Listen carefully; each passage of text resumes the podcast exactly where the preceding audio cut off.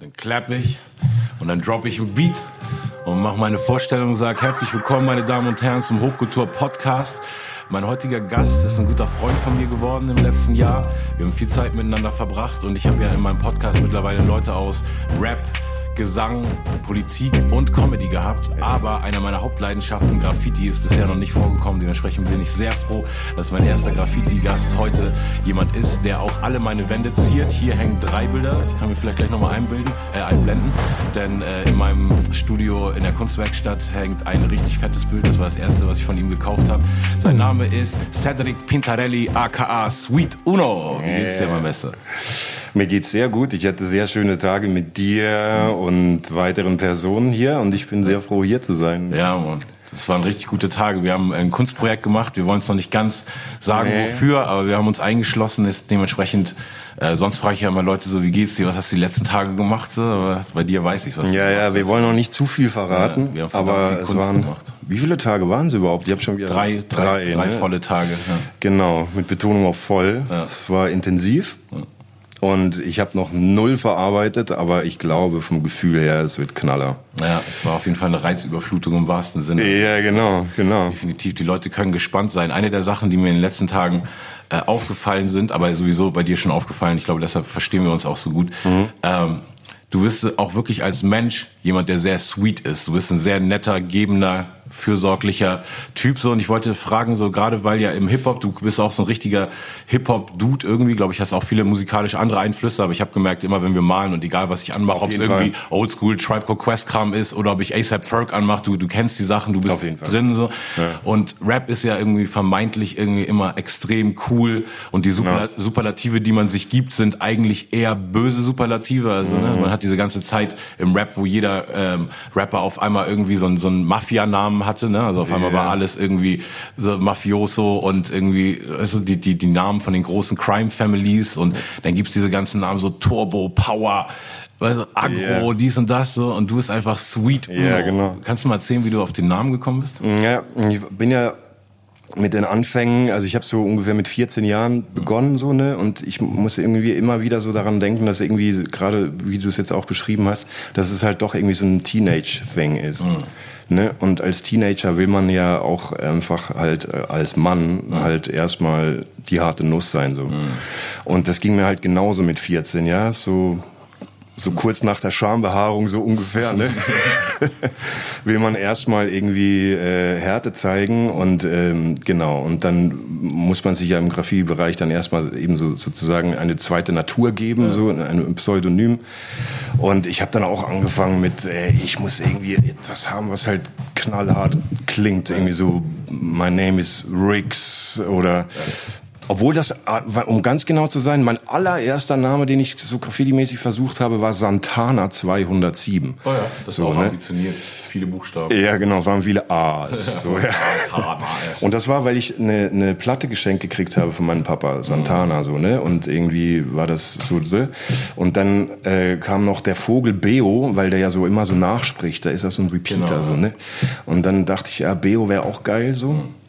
Und habe dann aber gemerkt, nee, eben ich muss, um darauf zurückzukommen, ich muss eben jetzt auch harte Nuss sein, ne? Und wir haben in der Zeit dann auch so so halt so British Hardcore Sachen gehört, so wie Silver Bullet, so Sound of Noise, den ganzen Kram. Man muss erzählen, du bist aus der Schweiz eigentlich, du bist ja, in genau. Basel äh, groß geworden und äh, die Schweiz, Hamburg und Köln sind so die einzigen Orte, die ich weiß, wo dieser britische Rap, genau dieses Silver Bullet, Gunshot, ja, äh, Hard. Noise, alles was aus der Zeit kam, genau. das war irgendwie in, in so ein paar Orten, also in der Schweiz, in Hamburg, äh, und in Köln weiß ich, dass es irgendwie populär war, wenn du so aus, mit Leuten aus Stuttgart oder so darüber redest, wo eher der Ami-Einfluss war. Die haben keine Ahnung teilweise von diesen, genau. von diesen Sachen oder so in der Zeit war es auf jeden Fall wirklich so, mhm. diese paar Epizentren gab. So.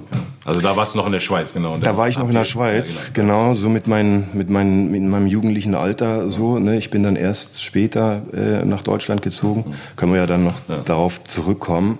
Ähm, aber eben, und dann kam halt auch so äh, NWA und äh, ne, so.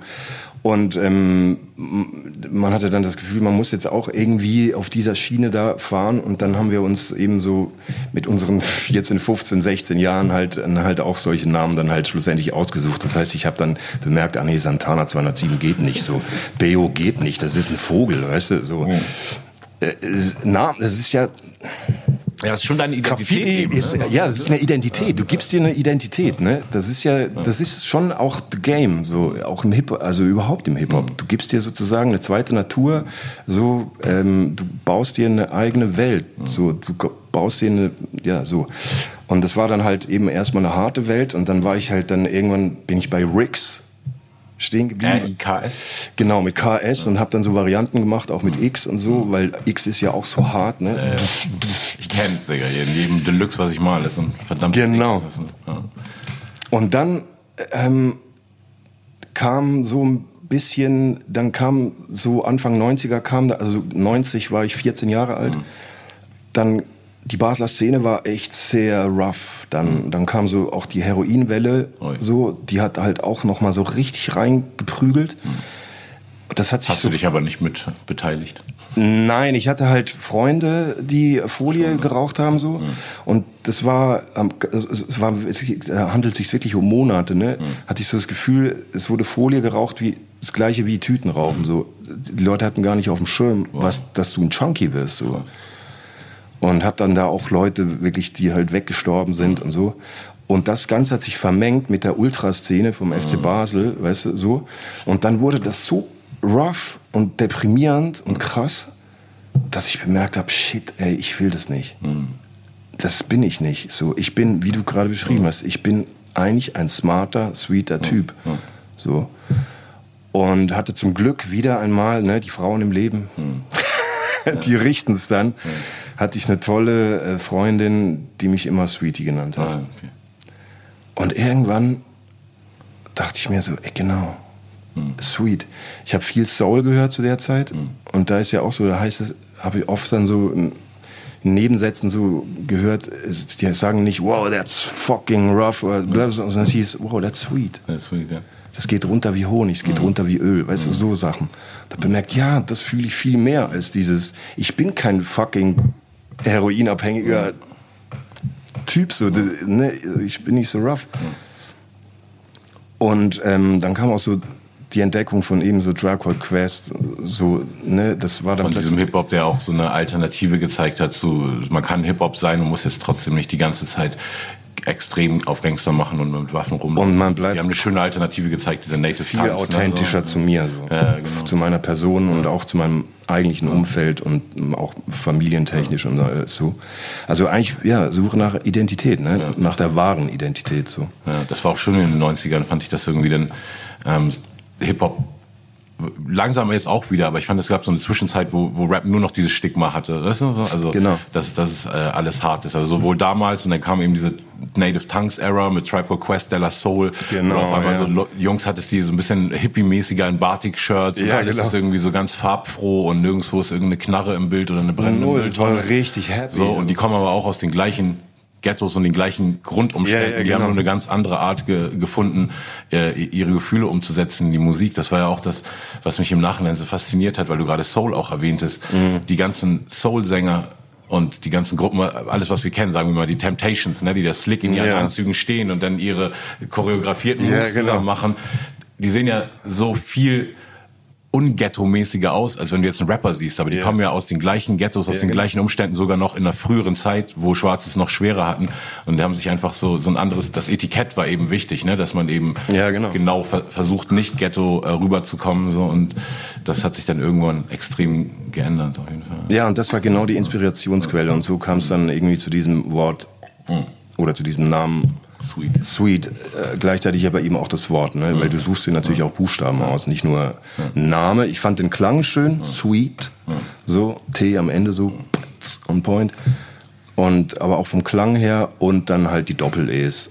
Also, ne, Scene hat auch Doppel-E's zum ja, Beispiel. Stimmt. So.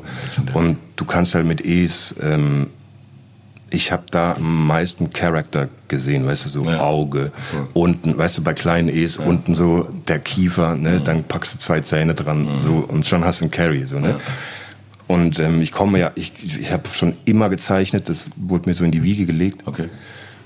Und habe, ähm, bevor. Auch Eltern irgendwie künstlerisch. Ja, mein Vater war, damals hieß das noch technischer Zeichner. Ja. Und das war natürlich lange bevor der ganze Computerkram kam. So, der musste halt wirklich ähm, Zeichnungen anfertigen. So und äh, für hat so im Ingenieurswesen, da ging es so um Filteranlagen, weißt du, wie kann man Wasser sauber machen und so, musste dann diese ganzen Maschinen zeichnen. Und kann halt super krass zeichnen. Der hat Autos gezeichnet und auch Gesichter mhm. und äh, Architektur gezeichnet und so. Wow.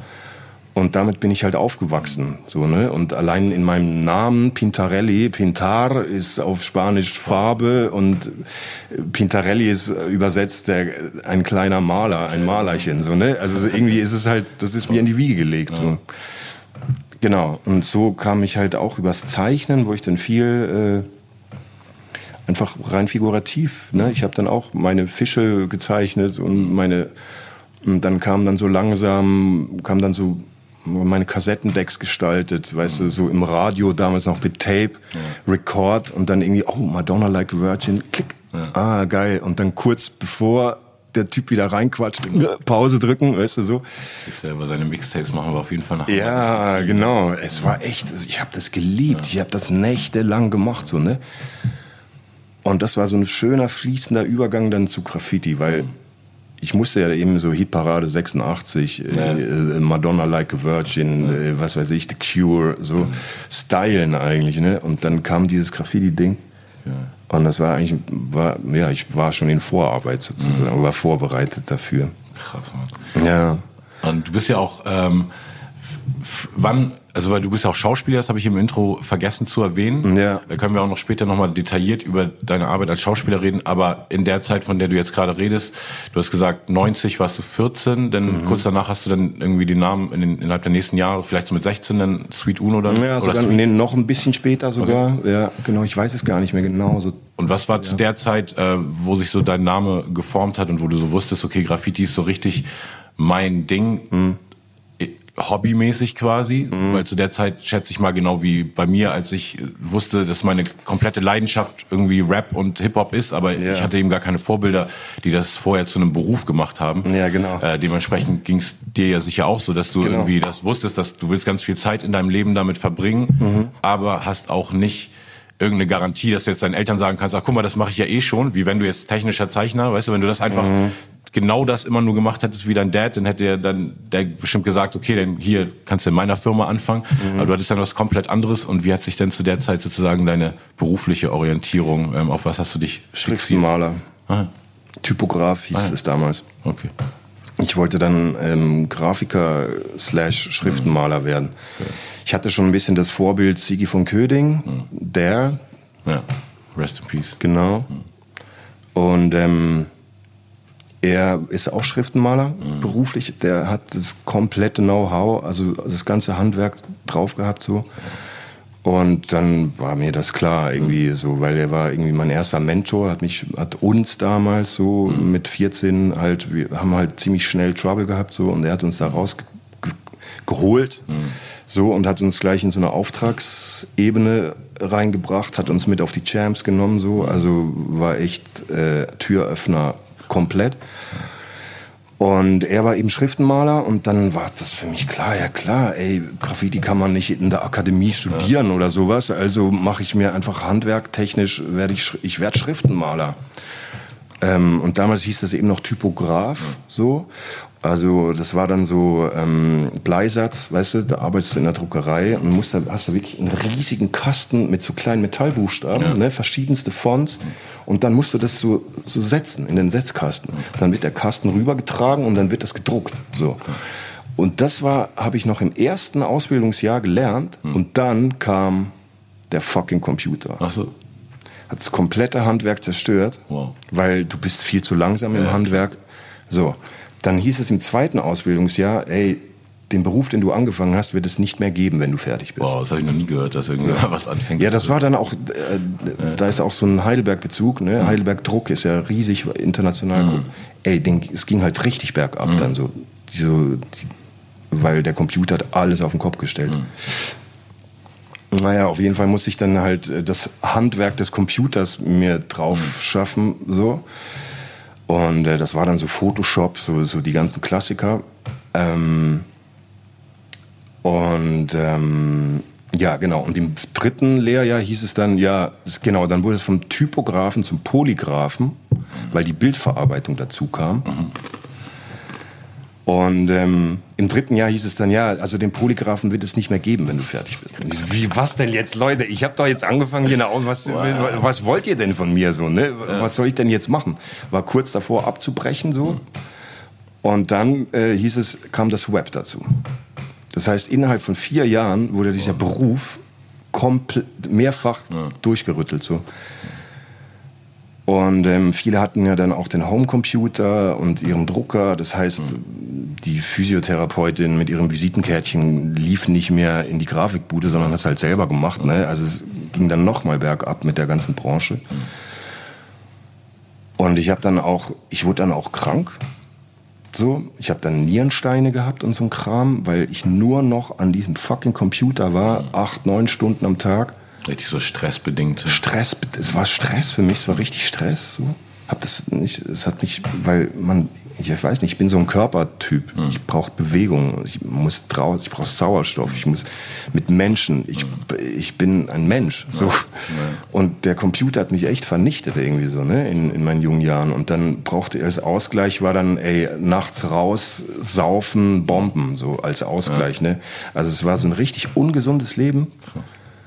Und ähm, dann habe ich und ich habe aber trotzdem ich bin dann so ein sturer Typ ich ziehe es dann durch ja mhm. habe dann die Ausbildung fertig gemacht und wusste aber schon, ey, ich werde keine Sekunde in dem Beruf arbeiten. Mhm. So. Und ähm, dann hatte ich sozusagen meine erste Lebenskrise, ja, und konnte mich aber immer gut an Graffiti und Hip-Hop. Das hat mich sozusagen mhm. gefestigt. Also nicht nur das Machen, sondern auch das, was dann an Werten und Informationen genau. dir mitgebracht hat. Genau. Vorbildern vielleicht auch so. Ja, und auch echt die Musik. Also die, mhm. die Musik ist dann ganz ein wesentlicher. Orientierungs- und Festhalt, mhm ne, gewesen, der mich dann irgendwie geführt hat. Und dann, um wieder zu den Frauen zu kommen, so, ne, hinter jedem starken Mann ist eine starke Frau oder was, irgendwie so. Oder mehrere. Oder mehrere, genau. Äh, kam meine Mom und hat gemeint, okay, du, ich verstehe das, ähm, du gehörst ans Theater. Mhm. Und ich so, Theater? Noch nie irgendwie über Theater nachgedacht, mhm. so, ne. Und ich so, ja, wieso denn Theater? Und sie so, ey, überleg doch mal, alle Künste mhm kommen in einem Haus zusammen. Vom Schreiner bis zum Dirigenten, Malersaal, hm. Tanzensemble. Hm.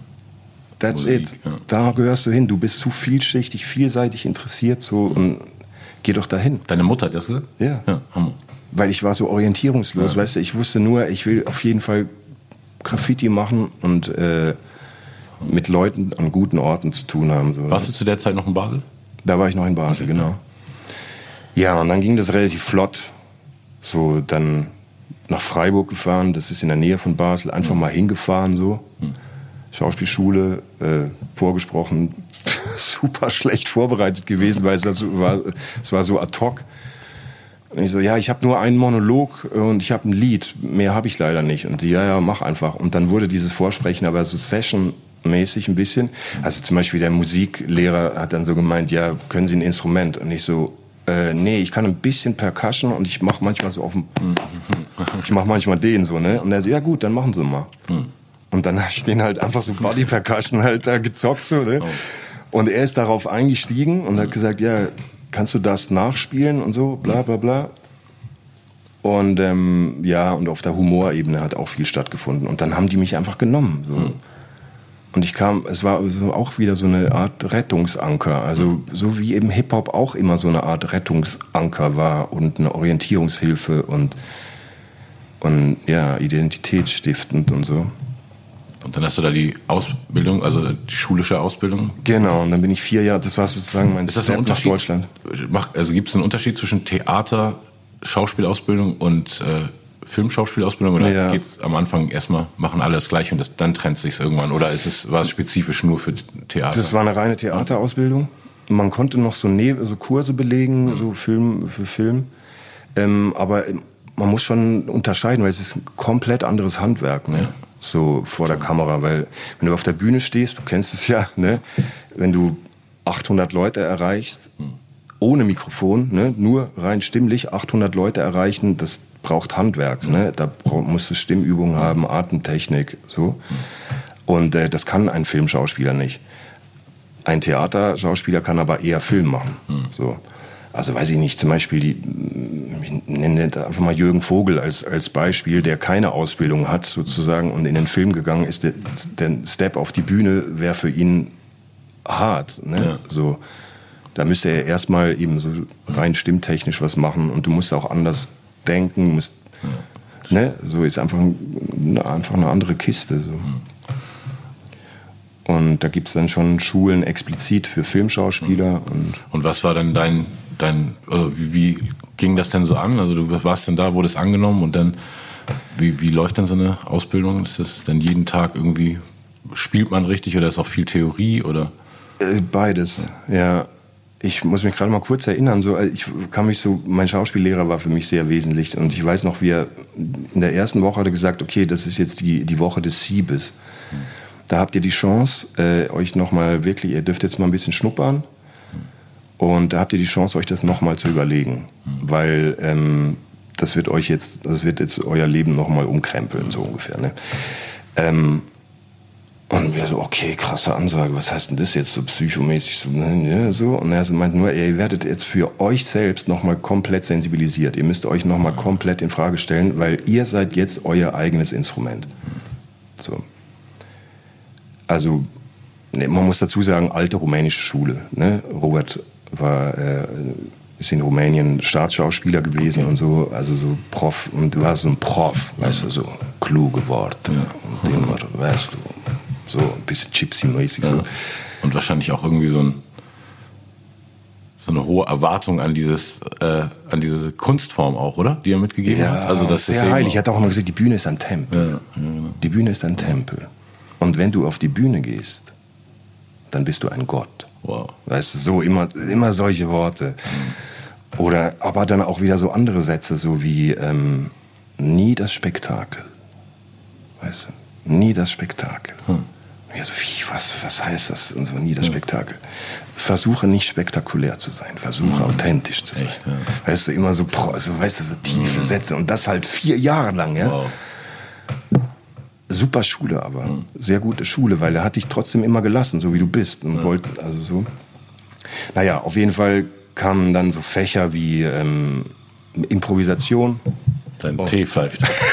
Der will noch mal, dass ich trinke.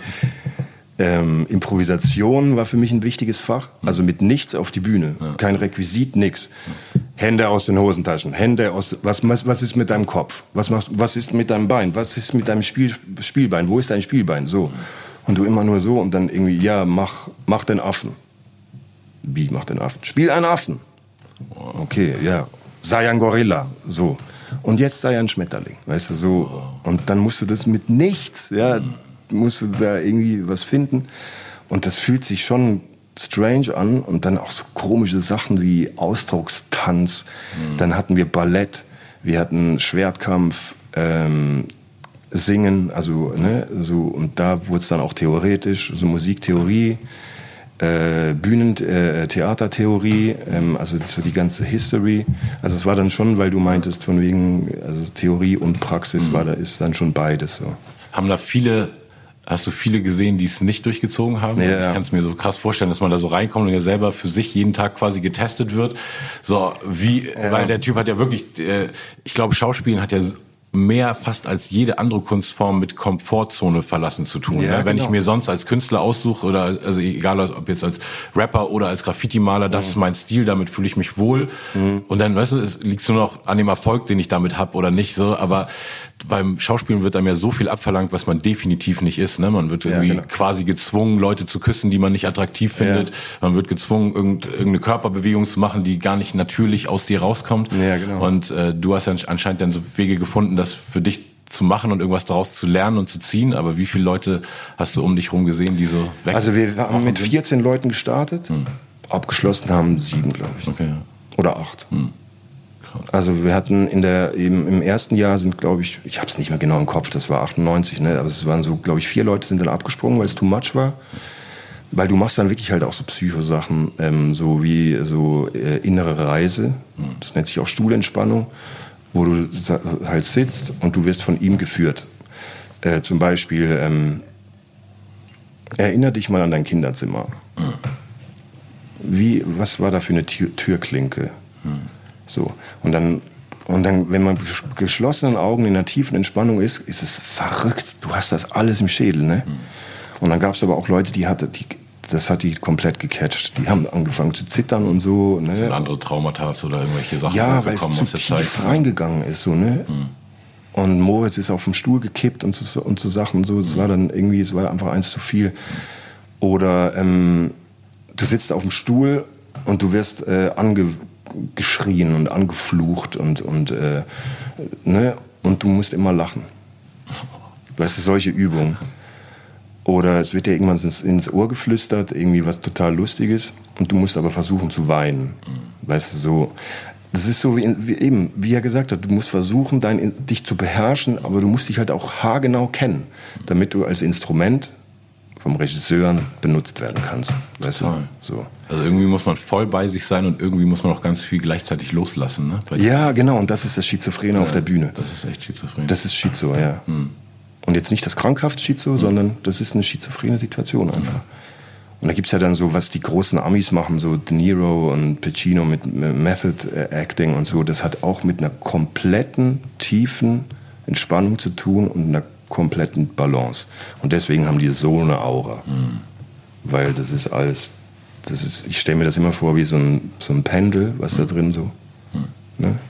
So Hammer. Und das sind diese Großen, weißt du, die, die nichts machen und du bist die ganze Zeit ja, an ihnen und dran. Und echt nicht weiß, ne, was, was genau einen jetzt daran fasziniert. Das ist einfach Total. Genau ich, bei De Niro geht es mir immer so, wo ich so denke, so, das ist der Typ, der, der, ich glaube, am Set würde der jederzeit sagen, okay Leute, das ist kein Film mehr, wir hören jetzt auf. Der sagt dann auch so Sätze wie, ich probe nur, wenn es sich lohnt. Sonst machen wir den Film kaputt. Hm. Ja, kann ich mir auch vorstellen, irgendwie, dass, dass äh das mag ich eh auch an gefilmten Sachen oft nicht. Weißt du, so auch wenn man so irgendwas fürs Fernsehen dreht, dann ist so irgendwie, die drehen mich und ich mache gerade eh irgendwas. Mhm. Weißt du, so ich weiß nicht, mal ein Bild so und dann filmt gerade keiner und dann danach sagen die, hey, kannst du noch mal ein Bild malen? Weißt du, also ja, ja, ist genau. immer so oft, weißt du, dass, dass der Moment nicht gecatcht wird. Ja, genau. Da hatte ich mal so ein geiles Erlebnis mit einem marokkanischen Sänger, auch im Theater, mhm. weil du sagst, der Moment nicht gecatcht ist. Mhm da hatten wir so ein Projekt äh, so mit Ägyptern, also wir hatten so eine Co-Produktion mit Alexandria. Und dann, ähm, also das heißt, die haben ein Stück gemacht und wir haben ein Stück gemacht. Und da mussten wir äh, singen. Und dann kam dieser marokkanische Sänger. Und wir waren so voll so auf Deutsch, weißt du, 10 Uhr Probenbeginn, dann haben wir eine Stunde, dann wird dieser, so checken wir den Song, dann üben wir das und dann können wir das. Und er kam halt so rein und hat schon von Anfang an wahrscheinlich bemerkt, so, nee, nee, nee, nee, so Leute, so, so mach, ich mach das nicht so. Ich mach das erst, wenn der Moment da ist. Und dann so die Regisseurin so, ja, kannst du uns mal was vorsingen und so, dass wir das mal hören und das, damit die, damit die Schauspieler das mal im Ohr haben und so. Ja, so, ja, aber nicht jetzt. Und hatte wieder so eine geile, auch so ein, so ein Pendel halt irgendwie wieder so in sich, ne? Also war einfach ein richtig guter Dude. Und dann haben wir mit dem einfach da gesessen. Es war sehr still und haben da einfach nur so Kaffee getrunken und Tee getrunken und so ein bisschen angeteasert. Und dann plötzlich mittendrin hat er dann angefangen zu singen aus dem Nichts. So. Wenn der Spirit da ist, ja, aber nicht, wenn der Befehl kommt. Genau, genau, genau, ja. genau. Richtiger Künstler. Ja. Hat sich zu der Zeit dein, ähm, dein Graffiti-Ding immer weiterentwickelt? Also war mhm. das immer konstant oder war es auch mal, dass so viel Fokus oder Zeit gefordert war von dem Studium, das nee, also nee, weniger wurde? Nee, das lief immer parallel. Das hat es gegenseitig beeinflusst in irgendeiner Weise? Also hast du gemerkt, dass irgendwas von dem Theaterding mhm. und deinen philosophischen Ansätzen, mhm. gerade diesem sich selber kennenlernen und so? Auch Hip-Hop und so. Ja. Ganz viele Parallelen. Mhm. Ähm,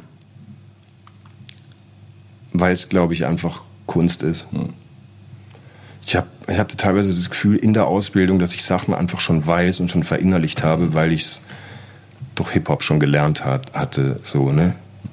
Ähm, Herangehensweisen, aber eben auch Werte. Ähm, Und eben wieder mal durch die Musik auch, ne? Aber auch durchs Malen und durchs Zeichnen. Das heißt auch nicht umsonst, dass der Regisseur sagt, ey, ich zeichne eine Figur auf die Bühne. Oder ey, lass uns die Figur äh, da noch mehr betonen. Mhm. Oder lass uns äh, das, weißt du, da kriegst du, da kriegst du mehr eher dieses Licht und deswegen wird das dann. Weißt du, es sind manchmal so die so ähnliche Begriffe einfach. Und das war für viele, die bei mir in der Klasse waren, ein komplettes Neuland und ich kannte es einfach schon. Ich wusste ja klar, was Kontrast bedeutet so. Wenn er sagt, ey, mach die Figur kontrastreicher, dann wusste ich sofort, was gemeint ist, weil ich im Graffiti dieselben Begriffe benutzt ja. habe oder das aus der Musik kannte oder so. Genau. Und deswegen, ich merke es auch jetzt, je älter ich werde, es ist eigentlich fast egal, was für eine Schule du gemacht hast. Du kannst immer mit allen arbeiten, so, so solange man ungefähr dieselbe Sprache spricht und denselben Spirit ja, kennt. So, ist irgendwie ist eigentlich fast egal, mit wem man arbeitet. So.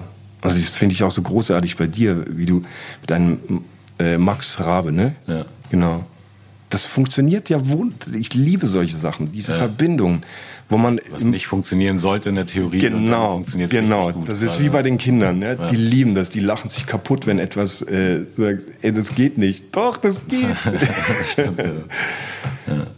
Und dann zu der Zeit, du hast auch also schon illegal auch früher ja viel gemalt. Ne? Also war das ja. auch dann in der Ausbildung, dass du wirklich dann tagsüber dann geschauspielert hast und, ja. dann, und dann nachts einfach ja los und Stadt ja, lackiert. Und, und, hin und wieder noch ein bisschen raven gehen. Ah, das ja. war dann auch so ein bisschen so die Techno-Phase. Mhm. Die, hat dann, die kam dann schon auch noch dazu. Mhm. Die hat dann wieder so ein bisschen Härte reingebracht, merke ich jetzt gerade. Mhm. Weil. Mhm. Krass. Ja, genau. So hat das ungefähr ausgesehen.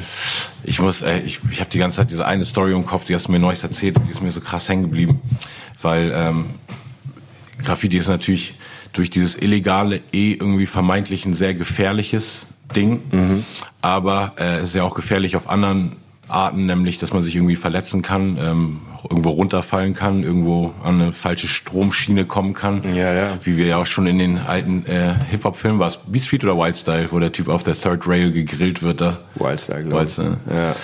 Und ähm, du hast mir so eine Story erzählt, dass du mal nicht beim Malen, sondern tatsächlich beim Abfotografieren yeah. deines äh, Bildes irgendwie auf ein Dach äh, rumgeklettert bist mhm. und dann echt einen richtig tiefen Sturz hattest, bist durch dieses Dach äh, mhm. gefallen. Da hast du Lust, nochmal diese furchtbare Memory irgendwie hochzubringen yeah, und mit den Leuten zu teilen, einfach auch, weil es, also mir ist die tierisch im Kopf geblieben und ich finde, sie hat auch echt so einen pädagogischen Lehreffekt, so, weil ich, ich bin auch ab und zu irgendwie auf irgendwelchen nicht ganz so soliden Untergründen unterwegs. Mhm. Und sobald man in seinem Kunstelement ist, nimmt man das auch nicht mehr so wahr. Ne? Also genau. dieser Tunnelblick, ähm, der einen ja oft hilft es ja, der Tunnelblick, einen von der Realität zu entfernen. Mhm. So, aber genau in so einem Moment, wo man auf dem Dach rumsteht, ist eben schon auch wichtig, ne, diese, mhm. diese Realität zu checken. Und wie tief bist du da gefallen?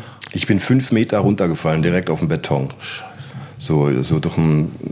Ich, ich nenne das äh, immer den, das war so der Icarus-Moment meines Lebens, weil ich da wirklich fast mein Leben verloren hätte, so, ne? Ähm, ja, ich habe fürs Theater in Heidelberg halt ein, ein riesiges Mural gemalt, so knapp zwölf Meter hoch, äh, ungefähr acht Meter breit, so circa. Und eine ganze Hauswasser, Genau, genau. Und ähm, habe da auf dem Gerüst äh, gearbeitet und ähm, ich war halt wirklich wie so ein Äffchen irgendwann, weißt du, Leiter gar nicht mehr benutzt, sondern nur am Gestänge hoch und runter, ba, ba, ba. Und bei Gerüst siehst du das Bild nie. Ne? Und ich brauche immer, was für mich wichtig ist, ist, dass ich immer wieder mal Abstand nehme.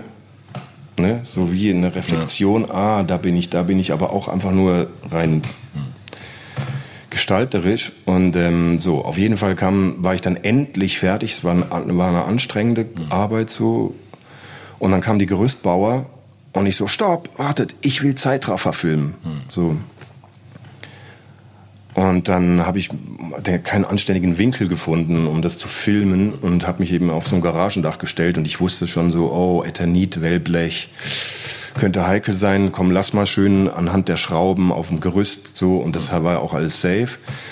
Und dann eben, wie du gerade beschrieben hast, kaum ist die Optik und der Flash so, endlich kommt mein Bild, weißt du, so wie Vorhang geht auf. Ja. Und ich mache halt in dem Moment den Schritt nach hinten und rutsch mit Glasfaserfenster in die, in die Garage rein, fall da halt fünf Meter runter und knall da auf dem, auf dem Betonboden. Kannst du dich an den Fall erinnern? Ja, ich kann mich, das ist so, ich kann mich an das Gefühl des Falles ja. erinnern und ich weiß, dass mein rechter Arm mein Leben gerettet hat ja. und das war einfach nur eine große Bewegung. Ja. Ne, ist ja logisch, wenn du, wenn du nach hinten fällst, machst du erstmal so. Und dann, ähm, also der da und dann Batsch auf, den, auf die Hüfte und dann erst auf den Kopf. Oh ja. Wenn es direkt auf den Kopf gegangen wäre, dann, dann wäre mindestens Rollstuhl mhm. höchstens. Ne? Mhm. So. 28. April. Welches Jahr? Äh, 2008. Oh. Und dann da liegen und ich hatte nicht auf dem Schirm, ob ich jetzt sterbe. Mhm. Ich wusste, ich wusste es einfach. Du lagst dann ja auch in der Halle da irgendwo alleine. Ich lag ne, einfach Garage. da in dieser Garagenhalle und äh, war, wusste, ich habe einfach nur noch Blut gesehen, so. Ich wusste, ich kann mich nicht bewegen. Dann der Schmerz. Und dann kam eine große Kälte, eine körperliche Kälte. Der, der Körper macht ja alles richtig in so einem Moment dann. Das ist so krass, ne? Weil du sollst dich ja dann nicht mehr bewegen. Nicht, dass noch mehr kaputt geht, so. Und dann kam eine große Kälte und ein Gefühl, wie wenn ich im Boden versinken würde. So, wie wenn sich so irgendwie was zusammenzieht und ich so nach unten. Und das war der Moment, wo ich dachte, oh shit, jetzt ist Schluss. Und ähm, obwohl das nicht stimmt, das war gar nicht so ein Shit-Moment. Es war eigentlich eher so, okay, das war's jetzt. Mhm. So, das war eigentlich gar nicht so shitty. Also die Schmerzen waren shitty, aber. Ja, kann ich mir vorstellen, aber irgendwann, äh, also bei mir, nicht, dass ich irgendwie jemals was Schlimmes erlebt hätte, aber nur, äh, ich bin auch manchmal so extrem schicksalsergeben. Zum Beispiel, wenn Turbulenzen im Flugzeug sind, kann ich super schlafen, weil ich dann einfach, genau, das ist rückelt so ja. schön und dann bin ich einfach so auf, okay, ich kann dem Typ eh nicht helfen, weißt du, so, wenn ich im Auto ja, genau. als Beifahrer sitze, dann bin ich der schlimmste Beifahrer, weil ich genau, weißt du, so, mhm. so wie ich's machen würde, aber beim Pilot wüsste ich eh nicht und deshalb kann ich so ein bisschen nachvollziehen, dieses, okay, ey, jetzt ist einfach so, jetzt liege ich hier, so, genau, loslassen, was soll ich jetzt? Akzeptieren, ja. Und dann aber hast du natürlich schon gemerkt, dass du noch lebst und wolltest irgendwie war, ja, ja, Hilfe es gab, holen. Ne? Es gab dann noch einen Moment und den fühle ich noch komplett. Mhm. Ähm, ich habe mich einigermaßen erholen können so und habe dann auch gecheckt, okay, du, du stirbst jetzt nicht so. Und dann war natürlich der erste Gedanke, ich muss nach Hilfe rufen. Und dann kam aber keine Stimme. Und das war, das ist ja sowas Identitätsstiftendes, eine Stimme zu haben, so, ne? Und es war halt wirklich nur Röchel, Röchel, so. Und dann habe ich da erstmal eine Aufgabe gekriegt und musste erstmal versuchen, wieder eine Stimme zu kriegen. Und dann kam so ganz langsam so, das ist so. Und irgendwann kam der Moment, so wie so ein Klicker, und dann war die Stimme wieder da. Und das war ein Fest. Das war richtig Party-Style. So, das war so, wow, shit, ich kann, ich habe eine Stimme, ich bin da, ich bin, ja. I'm still alive. So, das war, das war so, und das hat sich, das fühle ich total. So, das ist so. Ja, das ist ja schön, also schön, dass, dass, weißt du, so, weil jetzt hast du voll das Lächeln im Gesicht gehabt, aber vorhin bei dem schlimmen Part hast du nicht so ein verzerrtes Gesicht ja. gehabt. Das heißt eigentlich hast du dir mehr das Positive am Ende aus einer sehr schlimmen Sache ja, ja, auf jeden Fall, auf jeden Fall. Ich bin kann ja auch sein, dass du sonst jedes Mal, wenn du jetzt bei einer Garage vorbeigehst, anfängst, das ist, ja, zu zittern oder so. Weil man weiß nee. ja nie, wie Trauma ist, weißt du, wo die, ja, wo ja, die genau. sich festsetzen. Ich habe so ein, ich, ich, glaube aber nicht, dass es ein Trauma ist, aber ich merke schon, dass äh, im Auto, hm. wenn es ab 120, 130 so, hm. Ähm, das hat aber einfach mit Kontrollverlust zu tun, ne? weil das mit dem Runterfliegen war auch ein Kontrollverlust, so. also wie Boden unter den Füßen ne? weg. So ist ja auch so ein Albtraum, der oft bei vielen Menschen auftaucht. Ähm, da habe ich, da merke ich so, fuck. Und das ist aber nicht ein körperliches, ich fange nicht an zu schwitzen oder so, sondern es ist einfach nur, ey, bitte langsamer, ich weiß, wie scheiße sich das anfühlt. Wenn dein Bein, wenn deine Hüfte komplett durchgebrochen ist, du irgendwo bei einem Autounfall eingezwängt oder wenn sie dich los rausfräsen müssen oder so, ey, das lohnt sich einfach nicht. Nee, nee, voll. Das ist einfach Für scheiße. 20 Minuten, die man dann eventuell vorher da ist. Ne? So, da, weil, und da, ich auch manchmal sagen beim Schnellfahren. So. Ja, und das ist das Einzige. Sonst ist mhm. wirklich null Trauma. So, Aber erzähl noch mal bitte zu Ende, was du, wie, denn hattest du deine Stimme wieder? Hast geschrien um Hilfe und ja, genau. kam und irgendwann niemand? Kam niemand, hat mich niemand gehört. So, ne? Anscheinend war die Stimme nicht kräftig genug oder keine Leute, so, auch die Gerüstbauer haben es gar nicht mitgekriegt. So. Und dann ähm, sehe ich nur auch so fast wie im Film, wie in meiner Blutlache, ich hatte halt eine fett, fette Platzwunde so, wie in meiner Blutlache mein fucking Handy liegt. Direkt vor der Nase. Ich habe es nicht gesehen vor lauter so inneres Abscannen habe ich dieses Handy nicht gesehen. Und dann habe ich so, weil, so, ich war mit einem Schauspielkollegen eigentlich verabredet so, und so Dominik, klick, Und er hat mir im Nachhinein erzählt, ich weiß das nicht mehr so genau, ich hätte wohl einfach nur ins Handy gerufen, "Ey, Dominik, ich habe Scheiße gebaut. Hint, äh, Bühneneingang, Theater. So. Und er war mit seiner Tochter auf dem Schloss in Heidelberg oben so, ist dann irgendwie runter, wusste nicht, was ist los, ne? Und dann hat er ähm, Garagentor äh, nicht öffnen können, hat nur unten durch einen Schlitz reingeguckt und dachte so, oh nein, offener Bruch, ne? Wegen dem ganzen Blut. So. Und dann hat er noch seine neunjährige Tochter dabei gehabt so, und dachte nur so, wow, nein, shit. Hat natürlich sofort Hilfe geholt, ne? Erstmal Schlüssel, Garagentor öffnen, Krankenwagen, äh, so. Und äh, ja, und die erste Begegnung war natürlich dann mit der Polizei. Die Polizistin kom war komplett überfordert mit der Situation, weil wohl schon mal jemand über dieses Dach versucht hat, irgendwo einzubrechen und da schon mal da reingeknallt ist so. Und die hat mich halt nur angepflaumt. Was suchen Sie auf dem Dach? Sind Sie verrückt? Bla, bla, bla. Und ich weiß, völlig überfordert gewesen, die arme Frau so, ne?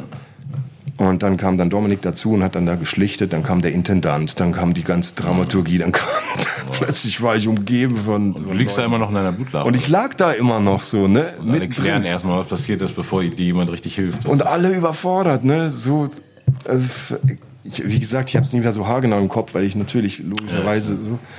Ja, und dann kam der Krankenwagen, dann ging es dann schnell, so Halskrause, bla, so, bam. Und ich bin ja zum Glück nicht in eine Ohnmacht gefallen, sonst hätte ich verbluten können. So. So, ja. Und dann ging es dann schnell. Die haben mich dann dahin gefahren und dann, ähm, das war dann nochmal schlimm, weil dich die Leute anfassen. Und du bist so, so, ne? Und dann, die fassen dich dann halt an und müssen dich rüber und so. Und da hat's mich dann, äh, Da bist du da haben sie mich dann, haben sie, hat's mich dann endgültig ausgenockt und das war auch gut so. Dann gleich Not-OP. Und dann, ja, und dann war Was ich da- war alles kaputt?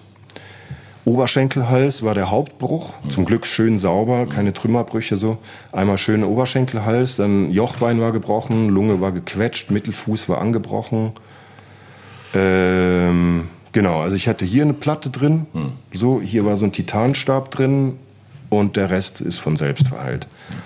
Und dann dreieinhalb Jahre Physio. Ich war irgendwann so voll aufgepumpt. Ja, ich hatte meinen Personal Coach. Es war halt ein Berufsunfall, ne? So, es war ja im Auftrag so. Ähm, ich hatte meinen Personal Coach, so Sportmediziner, bla, der, hat mich getrimmt, ja. Ich war echt so Bodybuilding-mäßig unterwegs und hab, war, hab auch super clean gelebt, ja. Kein Alkohol, nix rauchen, so. Und äh, war dann echt auch so einfach eine Maschine geworden, so. Ähm, und um nochmal einen schönen Moment zu beschreiben, äh, nach diesen drei Wochen Krankenhaus und dann Krücken, der erst, das erste Mal wieder aufs Fahrrad rausgehen und ein Peace malen, so ganz alleine.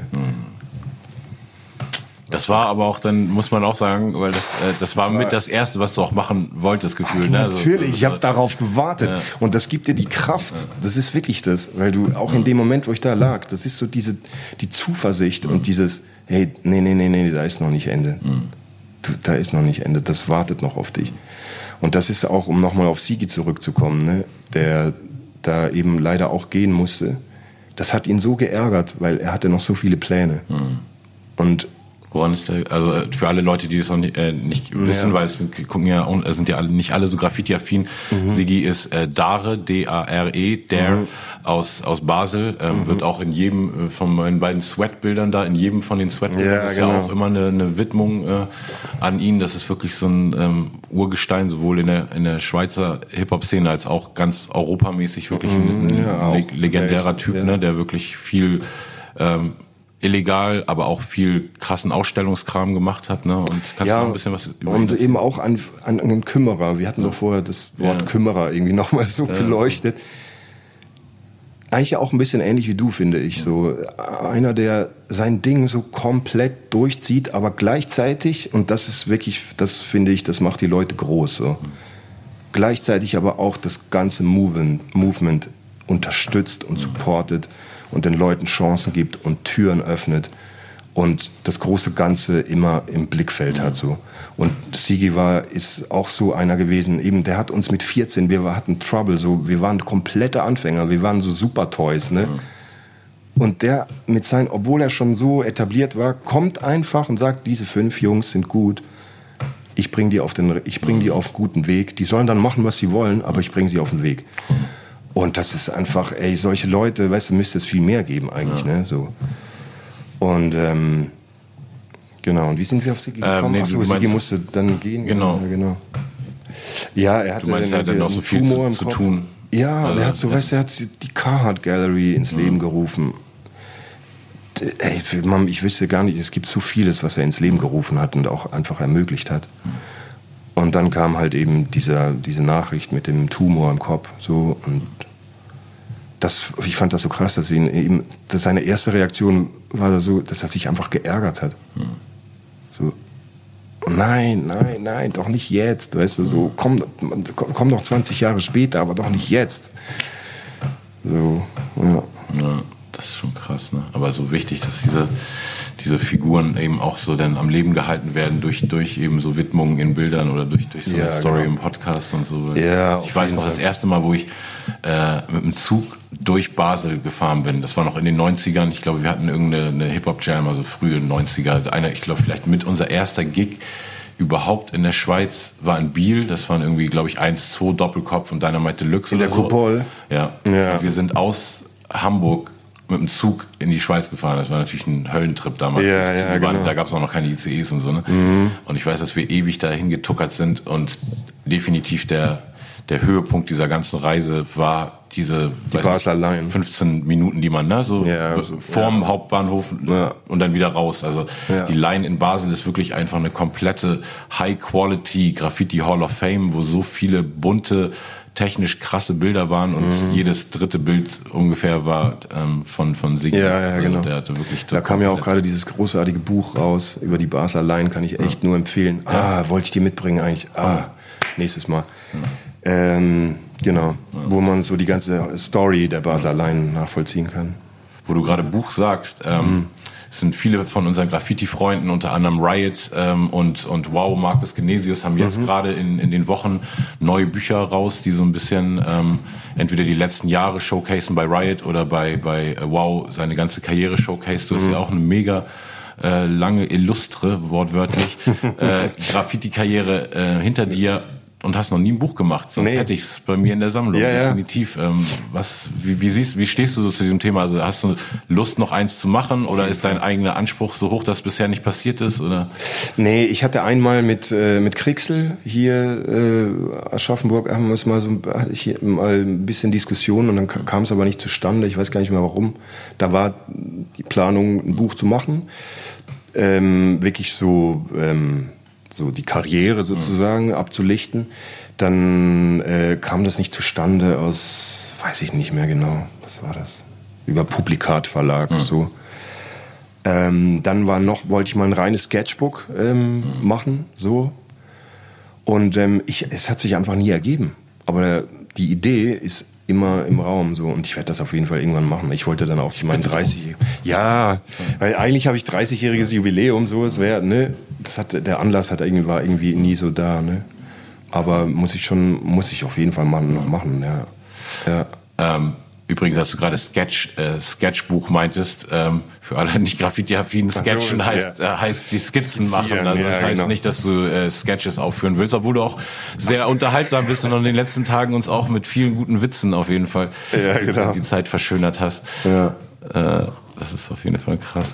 Ähm, Graphsport. Auf äh, Instagram heißt ja Sweet Uno Graphsport. Yeah. Und ich finde auch jedes Mal, wenn wir zusammen malen oder eh, wenn man dich malen sieht, einfach, dass es sehr viel irgendwie auch, also der Moment, wo du malst, ist genauso interessant fast wie das Endresultat auch. Ja. Ne? Also es ist irgendwie, äh, ich erzähle es jetzt einfach mal. Also wir hatten auch yeah. eine Woche, wo wir uns bei mir in der Kunstwerkstatt eingeschlossen haben, einfach nur Leinwände gemalt und draußen ein bisschen gemalt und dann ab und zu catch ich dich in so Momenten, so du guckst super lange deine Bilder zwischendurch an, ne? Mhm. So, du sitzt dann da so, mhm. guckst irgendwo hin So, ich habe die einmal erwischt, so wo du da so mit einem Tee, äh, mit einem Kaffee so vor dem Bild standst, was auf dem Tisch lag so und so gerade den Kaffee gesippt hast und an dem Bild hattest du auch mehrere Tage schon rumgemalt mhm. und dann auf einmal Affekthandlung, zack, einfach so, so ein Schluck so Kaffee ja, aufs genau. Bild und nicht so wow.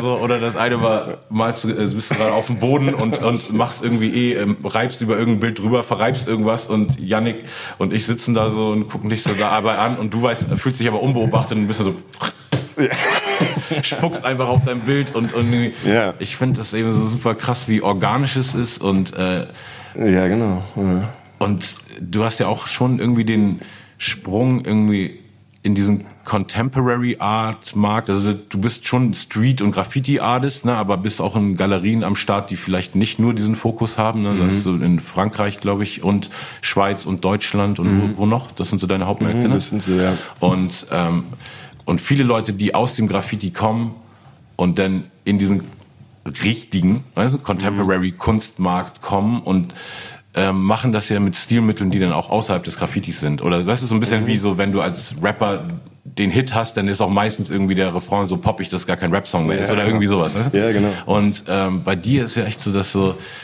die Sachen sind eindeutig Graffiti, aber irgendwie hat's so durch die durch deinen Strich ja. und irgendwas, also es geht es sind alles Buchstaben, aber es geht auch voll weit weg vom Buchstaben. Man mhm. sieht in den Buchstaben teilweise Charakter und ich erfreue mich einfach immer an den unterschiedlichen äh, Formen, also wie du Striche nutzt. Ganz viel ist ja im Graffiti, die Outline ist ja eigentlich so, so ein super wichtiges Thema mhm. und die Sauberkeit der Outline. Also ganz viele mhm. Graffiti-Writer definieren sich ja über die perfekte Sauberkeit. Die Linie ist so krass perfekt und dann schließt sie ab und es geht, weißt du, nicht mhm. ein Ding drüber. Und bei dir ist es so, du bist eigentlich einer der perfektesten Linienzieher, die ich kenne und mhm. trotzdem liebst liebst du aber auch ein bisschen das Unperfekte. Also ja, du liebst genau. zum Beispiel, weißt du, wenn, wenn hier eine Kante ist, dass dann trotzdem die Linie geht ein bisschen hier rüber, die weißt ja, genau. so Überlappung und ganz viel ist irgendwie so der Ausdruck des Strichs. Ne? Also du, mhm. so, wie, wie hat sich dieser dieser Stil entwickelt? Was sind so die, die Ingredients? Meinst du, dass das Theaterding damit was zu tun hatte oder sind es auch bestimmte mhm. andere Artists, die irgendwie auch so diesen, ähm,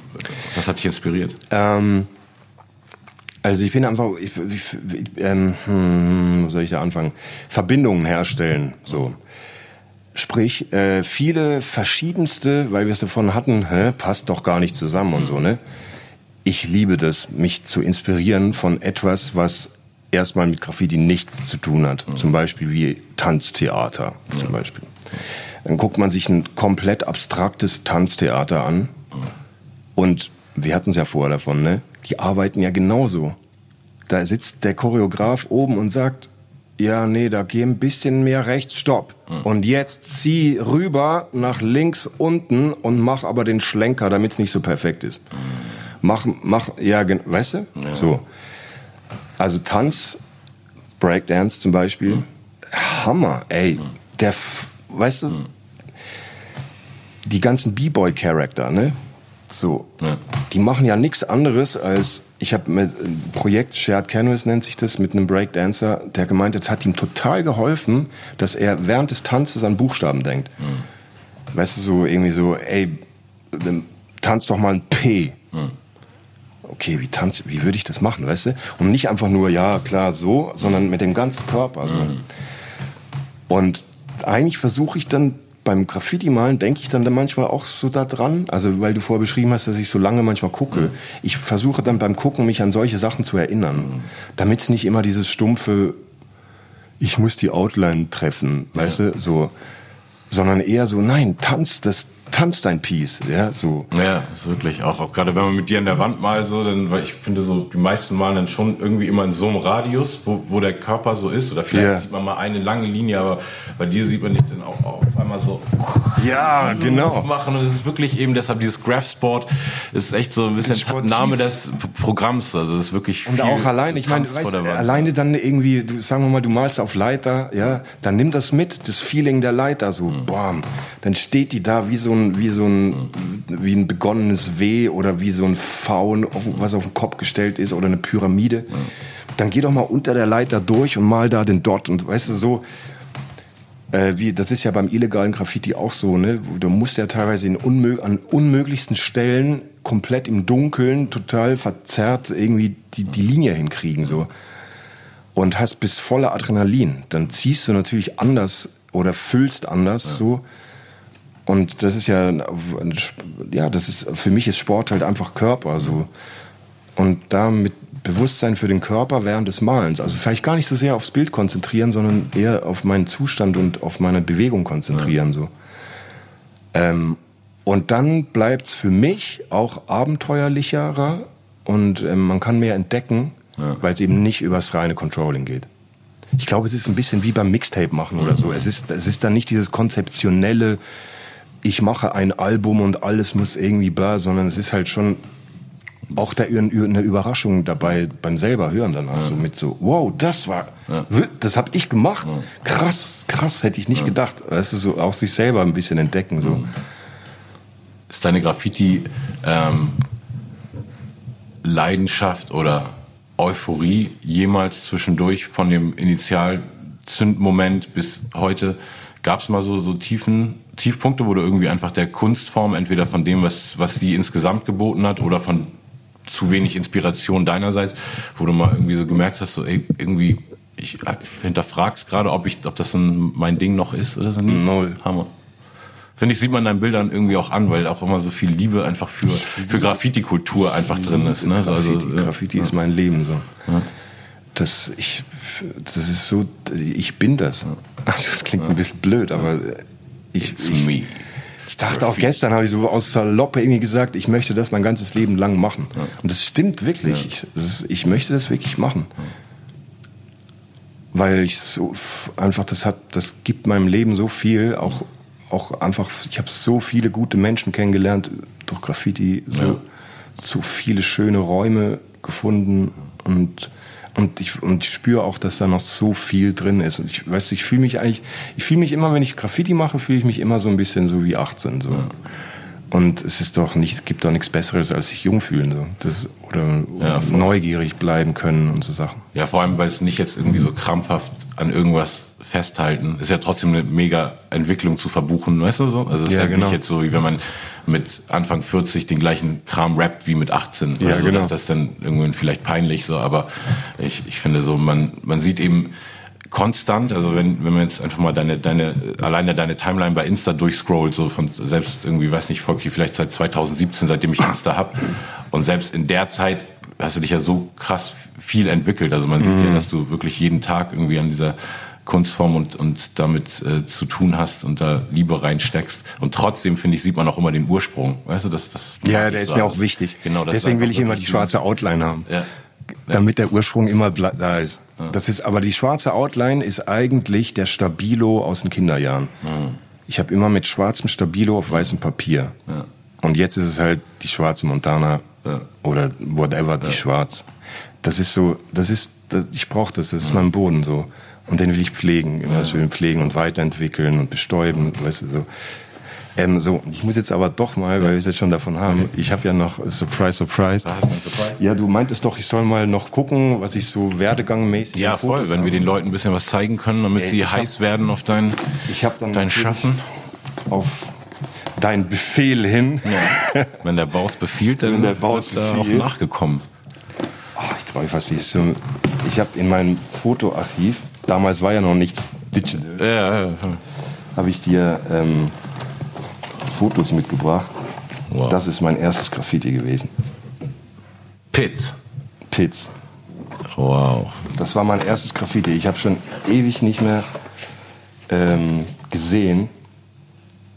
Steht da, ist das, so die, ist das die Jahreszahl? Nee, ne? Was steht hier? Nee, 10. Ja, könnte da? sein. Nee, da steht Pitts. Ach so, das Z ist so ein kleines Z. Nee, da, das dahinter. Dieses hier, ist das keine Zahl? Das steht nicht irgendwie 1900 irgendwas? Nee. Nee, aber das war 90. Ah, okay. Ja. 90. Also 1990 gab es hier den Pitz. Das ist auch in, in, genau. in Basel. Das Illegal in Basel. in Basel. Ja, genau. Okay, also falls der Besitzer sich äh, genau. melden mag für die Sachbeschädigung, das hier ist Cedric Pintarelli. Er ist schuld. I'm sorry. Telefonnummer 017 8. 8. Ja, hier das erste Suite.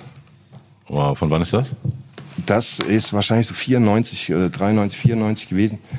Die Fotos können wir ja später mal noch angucken. Hm. Ja, können wir auch auf jeden Fall einblenden. Natürlich. Und kann man natürlich auch mal eine schöne Auswahl treffen ja. und dann einblenden. Ja. So. Hammer. Auf jeden Fall, genau. Das ist auf jeden Fall echt krass. So, wenn man die Ursprünge hat, das erste Bild. Ja, ne? Und dann hing, war mal im Blackbook festgeklebt. So. Mhm. War schön, genau. Und dann so das, mein erstes eigenes Graffiti-Magazin. So, wow. weißt du noch selbst. Bulldozer, Low ja, Budget. Weil so im Vergleich zu Insta heute, ja. weißt du so. Voll. Ja, das, das muss man natürlich auch echt nochmal äh, Revue passieren lassen, wie wichtig für uns äh, diese ganzen ähm, Graffiti-Magazine waren, ne? in einer Zeit, wo es kein Internet gab und wo wir alle irgendwie äh, als Fans dieser Kunstform auf dem Globus verteilt waren und die einzige Art, zu informiert zu sein mhm. ne, und, und äh, zu wissen, was in dieser Szene geht, war durch On the Run Magazin zum Beispiel. Denn äh, wie hieß das aus, aus der Schweiz eigentlich? 14K. 14K. Gab es auch Wicked mal? Das war ganz Wicked kurz, ne? die hatten so ein paar, paar Ausgaben, das war eine Hip-Hop-Zeitung auf jeden Fall. Ja, genau. Von den Luzernern. Denn ähm, was gab es in Deutschland? Style File und so sind ja, ich weiß nicht, wann die gekommen sind. Die mhm, kamen dann später, aber ich glaube später. schon noch vor 2000. Also ich weiß, dass On the Run war auf jeden Fall das Magazin, was, das was für mich irgendwie, also so augenöffnend und ja, ja. und äh, ja, wo man so Blut geleckt hat einfach, ne, wo man so das und das Schöne war ja auch in der Zeit, dass halt wirklich so jede Stadt hatte so seinen Style mhm. und seine Leute ja, wie findest du, dass die, die äh, Globalisierung ähm, hat, hat, hat die vieles viel, zu viel vermischt in deinen Augen? Also fehlt dir das so ein bisschen, dass man so, ich, ich hatte auch das früher so, dass man wirklich, ich bin konnte in Hamburg irgendwie, ich, äh, ich habe ganz spät ja Führerschein gemacht. Das heißt, früher unsere ganzen ersten fünf Jahre Hip-Hop-Jams waren ja immer nur die anderen fahren und ich, weißt du, mhm. ich, ich, kann kiffen oder schlafen. Mhm. Und dann kann ich irgendwo einschlafen, wach irgendwo in Deutschland auf und gucke an der nächsten ähm, Autobahnbrücke und ich weiß ungefähr, wo ich bin, ja, weil, genau. weil, der Style der Stadt, das, genau, der Style wirklich der Stadt. festzumachen war. So. Mhm. Und das ist jetzt ja nicht mehr so, weil natürlich jeder von überall sich beeinflussen lassen kann. Mhm. Fehlt dir das oder siehst du eher die Vorteile auch da drin? Mhm, also was mir ein bisschen fehlt, also äh, klar, aus nostalgischen Gründen sage ich schade, schade, ne, dass keine Stadt mehr so einen markanten Style hat oder keine markanten Style-Pfeilers mehr hat sozusagen. Ähm, Finde ich schon, aber andererseits sage ich, ey, das ist halt die Zeit, das ist halt die Entwicklung, ne? Ja. So. Ähm, was ich glaube, was ein bisschen auch durchs Internet und bla, weil man so viele verschiedene Stile und eben auch Informationen hat, mir fehlt manchmal ein bisschen so der Unique-Faktor. Mhm. Weil man heutzutage, die Dosen sind ja auch so bedienfreundlich geworden und so, man kann halt relativ schnell gut sprühen. So. Ja. Aber du musst halt, ich, ich sag's jetzt mal streng, so, mach halt erstmal deine Hausaufgaben, mhm. bevor du das Fading da ansetzt und da noch ein Highlight-Stern und so. Mhm. Sondern, also, weil durch diese Schule bin ich gegangen in Basel, da ging es halt echt darum, deinen eigenen Style. Versuch herauszustechen, versuch unique zu sein, versuch auf den ersten Blick erkennbar zu sein. Mhm. Und wenn du eher, da war halt auch so, ne, Biting, sobald du einen Buchstaben, der nur ähnlich war zu einem anderen, hieß, hast du gleich auf die Finger gekriegt, so, ne? Also es ging wirklich, wir hatten es auch von wegen Identität, ne? Also es war wirklich so, versuch deine Linie, deinen Style zu kreieren. Und dann darüber hinaus dann natürlich Art of Biting. Natürlich darfst du dich beeinflussen lassen, aber du musst es erst droppen, wenn du merkst, okay, das kann nur ich. So. Und das finde ich schon, dass es heutzutage arg verwaschen ist. Ich weiß nicht, wie es in der Musik ist. Ja, aber auch, auch so, wo man so merkt. Ja, ich meine, schon kann man auch den gleichen Vergleich ziehen. Damals war es natürlich super viele Unikate sozusagen und jetzt ist irgendwie auch total legitim, dass gerade weißt du, ein paar Artists in den Charts fast den gleichen Namen haben, zum Beispiel, mhm. weißt du, mhm. mit einem Anfangsbuchstaben anders oder also diese, das ist irgendwie nicht mehr so ein, so ein wichtiges Kriterium irgendwie, also mhm. ich könnte die teilweise gar nicht unterscheiden alles, aber für die Kids scheint es ja trotzdem dann noch super mhm. unique zu sein und die, weißt du, wissen mhm. dann, warum sie wem davon folgen und ich glaube, es ist echt so ein bisschen Generationsunterschied. Ich glaube auch, ne? Es ist einfach dieser Zeit, diese Zeit einfach und ja. Ja, ich finde es auch nicht so schlimm, ne? Ich, aber wegen Magazinen, es geht mir dann schon auch in vielen Mag Magazinen so und auch im Internet, dass man, es ist dann so viel und es ist so beliebig, mhm. dass man es eigentlich nur noch so überfliegt. Ja. Und dann höchstens mal auf dem Klo nochmal irgendwie so, ah, der sticht raus, den verfolge ich mal. Ja. ja, weil man will ja dann beim Gucken auch was lernen. Und ja. wenn man dann irgendwie nichts lernt, dann, dann überfliegt man es halt so. Wie viel Zeit meinst du, dass du wirklich, kanntest du das irgendwie in, abschätzen, wie viel Zeit du schon in diese Kunstform investiert hast? Weil gerade gestern, als wir im Atelier waren, habe ich dich wieder so Striche ziehen sehen und teilweise sind es ja auch so Sachen, wo man so denkt, bei, also das mag ich an deinem Style, man denkt, es müsste simpel sein zu machen teilweise, weißt du? Und dann steht man daneben und merkt aber so, fuck, nee, ich würde das nie hinkriegen, diese Linie, weißt du? Mhm. Alleine, du hast irgendwie so, so von so einer zwei so, so Outlines gezogen, weißt du, du ziehst diese Outlines und die, man sieht einfach so, dass da so viel Zeit drin steckt. So, mhm. wie, wie lange hast du, also früher in den Anfangsjahren oder wie, wie viel Zeit am Tag verbringst du ungefähr wirklich mit Kunst machen, auf Kunst gucken?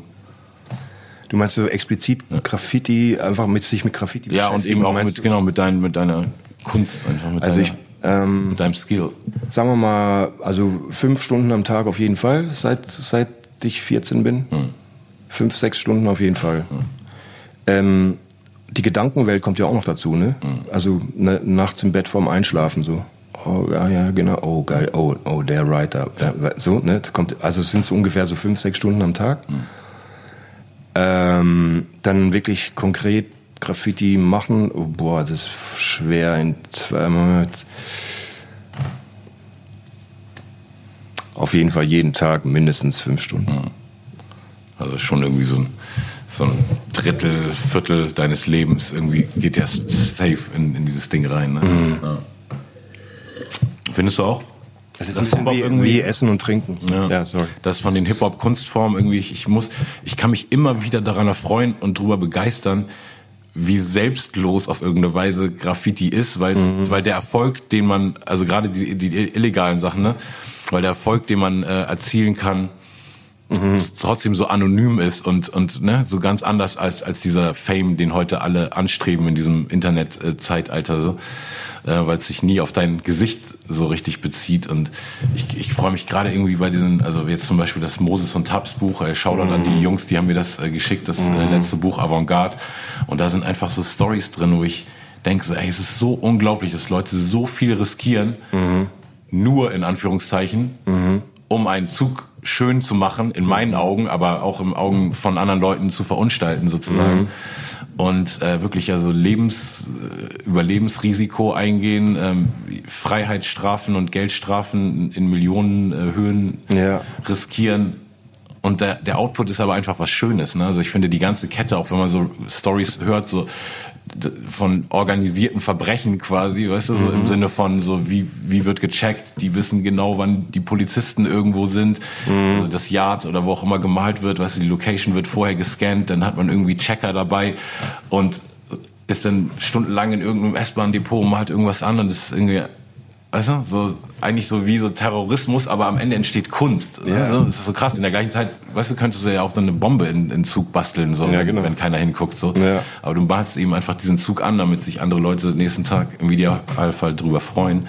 Und ich habe das irgendwie, also ich, ich über, bin immer wieder überrascht, dass es mich überrascht, dass ich noch so überrascht bin. Weißt du, was ich meine? Also ich, so, ja, genau. ich habe immer wieder die gleiche Faszination, bin ja. immer wieder so auf, Alter, das ist so geil, warum ja. checkt der Rest der Welt das nicht so? Das geht mir auch so. Und wir hatten ja auch darüber geredet die letzten Tage, warum es eigentlich keinen Graffiti-Witz gibt, ne? Oder Ja, genau. Ähm, und, und es war auch so, ja, wahrscheinlich, weil es irgendwie im Mainstream, jeder sieht Graffiti, aber es ist trotzdem so ein Thema, was für voll viele Leute nicht interessant genug ist oder die, die Medien berichten, weißt du, auch nur immer wie bei Rap so in diesem negativen Tenor darüber, so eigentlich so die, die Genialität äh, dieser Kunstform. Oder gestern haben wir ein Video gekriegt von Writer-Homies aus Hamburg, die irgendwie äh, in irgendeinem Tunnel wollten durch so einen Gullideckel oder so und haben den mhm. Gullideckel aufgemacht und dann da, haben da Karpfen gefunden und haben dann diese Karpfen gerettet, weißt du so? Und dann einfach einen Eimer geholt und irgendwie okay. so fette Karpfen da rausgeholt und das Krass. sind eben, okay. so, da war ich so auf Scheiße, Mann, das müssen die Leute auch mal sehen, weißt du? Ja, das ist ja. nicht nur Destruction, sondern irgendwie auf dem Weg dahin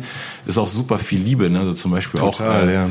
die, die Jungs, ich weiß ja auch, dass, ob das Rage war oder Moses und Taps, die irgendwie einen alten, äh, äh eine neue S-Bahn in Hamburg äh, so umlackiert haben, nee, eine neue U-Bahn. Ja, in eine alte. In eine alte U-Bahn, ja, weißt du, genau. dann wirklich vorne so das Stück so, ja, das genau. mit genau der Farbe und das ja. DB-Logo oder S-Bahn-Logo oder was es immer war, ist das alte und das ist ja so viel liebevolles ja, Handwerk, genau. wo dann ja auch selbst die, die Bahner eigentlich irgendwie sagen müssen, so wow. Das muss man drauf lassen, so, ja, genau. Ja. Das finde ich an Graffiti einfach so krass. Ich finde das auch so super charmant, ja. Graffiti. Ich, ich, für die Idee von Graffiti, also Graffito ist ja eigentlich vom ganz ursprünglich ist ja Kritzelei einfach, mhm. ne? Und äh, das kann ja alles sein. Es kann eine Höhlenmensch sein, Malerei sein, bis zu der Tourist steht im schiefen Turm von Pisa und schreibt I was here. So, also ja. es ist so, es ist ja eigentlich so ein Mitteilungsding, so ne? Irgendwie. Ah, hat man das nicht auch Teil irgendwo schon mal? Teil dich mit, Alter. Teil dich mit, genau. Mhm. Ähm, und ähm, genau, ich finde es charmant und ich finde es aber auch einfach komplett menschlich. Mhm. Ich finde es ein ganz ein stinknormales menschliches Bedürfnis, sich mitzuteilen und zu sagen, I was here. Mhm. Ja. Das ist so, oder Matrosengraffiti. Ne? Da gibt es ja irgendwie so ein, ich habe den Namen nicht mehr drauf. Da war so ein Matrose, der hat halt an jedem Hafen, den er angeschippert hat, halt noch irgendwie hingetaggt. So, ne? Was Kilroy was hier? Nee, nee, Kilroy, Kilroy war jemand anderes. Anyway, es geht darum, zu, ein Zeichen zu setzen, ey Leute, ich war da. Ja. So. Das ist eben auch so schön. Ich meine, ich habe auch äh, ich, schon überall auf der Welt mittlerweile fast Text gelassen und es ist einfach auch nice, wenn man so Weißt du, ein paar Jahre später schickt einem irgendjemand genau. so, hey krass, guck mal, ich bin gerade in San Francisco, hier ist ein Tag von dir. Ja, genau. Und solche Sachen. Ne? Und das, das ist einfach ist, schön. Das ist wirklich schön, so zu wissen einfach auch, dass es, auch wenn es nicht immer für immer bleibt, aber also irgendwie. Ja, aber man wird ja. wahrgenommen und es ist so irgendwie, ja, also an und für sich ist diese Sache nichts Kriminelles, sondern was Menschliches. So. Ja. Hattest du mir auch erzählt, du hast ja auch schon viel äh, in, in, anderen Ländern auf der Welt gemalt. Ich glaube, ähm, Indien ja auch und, mhm. und ganz viele unterschiedliche Orte. Und du hast ja bestimmt auch schon ähm, Orte erlebt, wo dieses ganze Graffiti-Ding ähm, anders ist, weil Leute das auch mögen, wenn ihre Häuser bemalt werden, ne? wo man einfach also genau, da habe ich dir auch explizit. Ah ja, hier, guck mal, das war eben in Indien. Oh ja, ist das der Dalai Lama? Das ist der Dalai Lama. Ich hatte wow. ein riesiges Vergnügen. Wir haben so Privataudienz gekriegt. Krass. Und Indien war schon auch noch mal so ein äh, genau, hier, da eben, was ich dir erzählt habe, weißt du, dann einfach halt in, im Himalaya-Gebirge halt gemalt. Ist das, ähm, hast du gesprüht oder sind das? Das ist mit alles mit Pinsel gemacht, ja, Pinsel, weil ja. ich habe keine Sprühdosen gefunden ja. da in, im Himalaya-Gebirge. Mhm. Gab keinen Dosenshop. Nee. Montana hier, Tipp an euch. Ja, genau. Das ist auch geil hier. Was ist das? Ja, das war eben da auch, und genau, hier habe ich es das war dann so, das ist halt tibetisches Graffiti. Ne? Aber das ist nicht von dir. Also das war da. Nee, nee, das ja. hat da, das hat ein Tibeter da gemalt. Ja. ja. an alle Leute, die das jetzt als Audio-Podcast hören, wir gucken uns richtig geile Bilder von Sweet History an und ihr solltet das nochmal auf YouTube euch reinziehen oder geht auf äh, das gute Sweet Uno Graphsport Profil und guckt euch mal an, genau. was der Mann macht. So, das ist natürlich ja, ja, richtig viel geile Sachen. Was hast, was war das hier? Das, der hat irgendwie so, so mantramäßig irgendwie so Bilder äh, äh gemalt. Mhm. Ja, gut, denn aber erzähl doch mal die Story vom Dalai Lama. Das hat ja auch noch nicht, ja, das hat ja auch noch keinen im Podcast hier, der den ja. Dalai Lama persönlich getroffen hat. Ja, das war sehr schön. Das war äh, über meine damalige, also ich habe ja in Freiburg Schauspielschule gemacht, wie bereits schon erzählt. Mhm. Und ähm, meine damalige Freundin, ihr Papa hatte, das nennt sich Tibet Kailash Haus. Mhm. Kailash ist ein heiliger Berg in, in Tibet, wo er halt so Sachen wie Meditation, ähm, da kamen eben, wurden auch so tibetische Mediziner eingeflogen, mhm. die dann Leute, die Krebs hatten und von den Ärzten aufgegeben wurden, haben halt da noch irgendwie sozusagen ihre letzte Chance gesucht. Mhm. Ähm, ja, Workshops, super. Und ähm, und er hatte halt den Kontakt zu, über den Bruder vom Dalai Lama zu, zu, zu ihm selbst. Und jedes Mal, wenn er rüberflog, hat er da halt eine Audienz gekriegt. Mhm.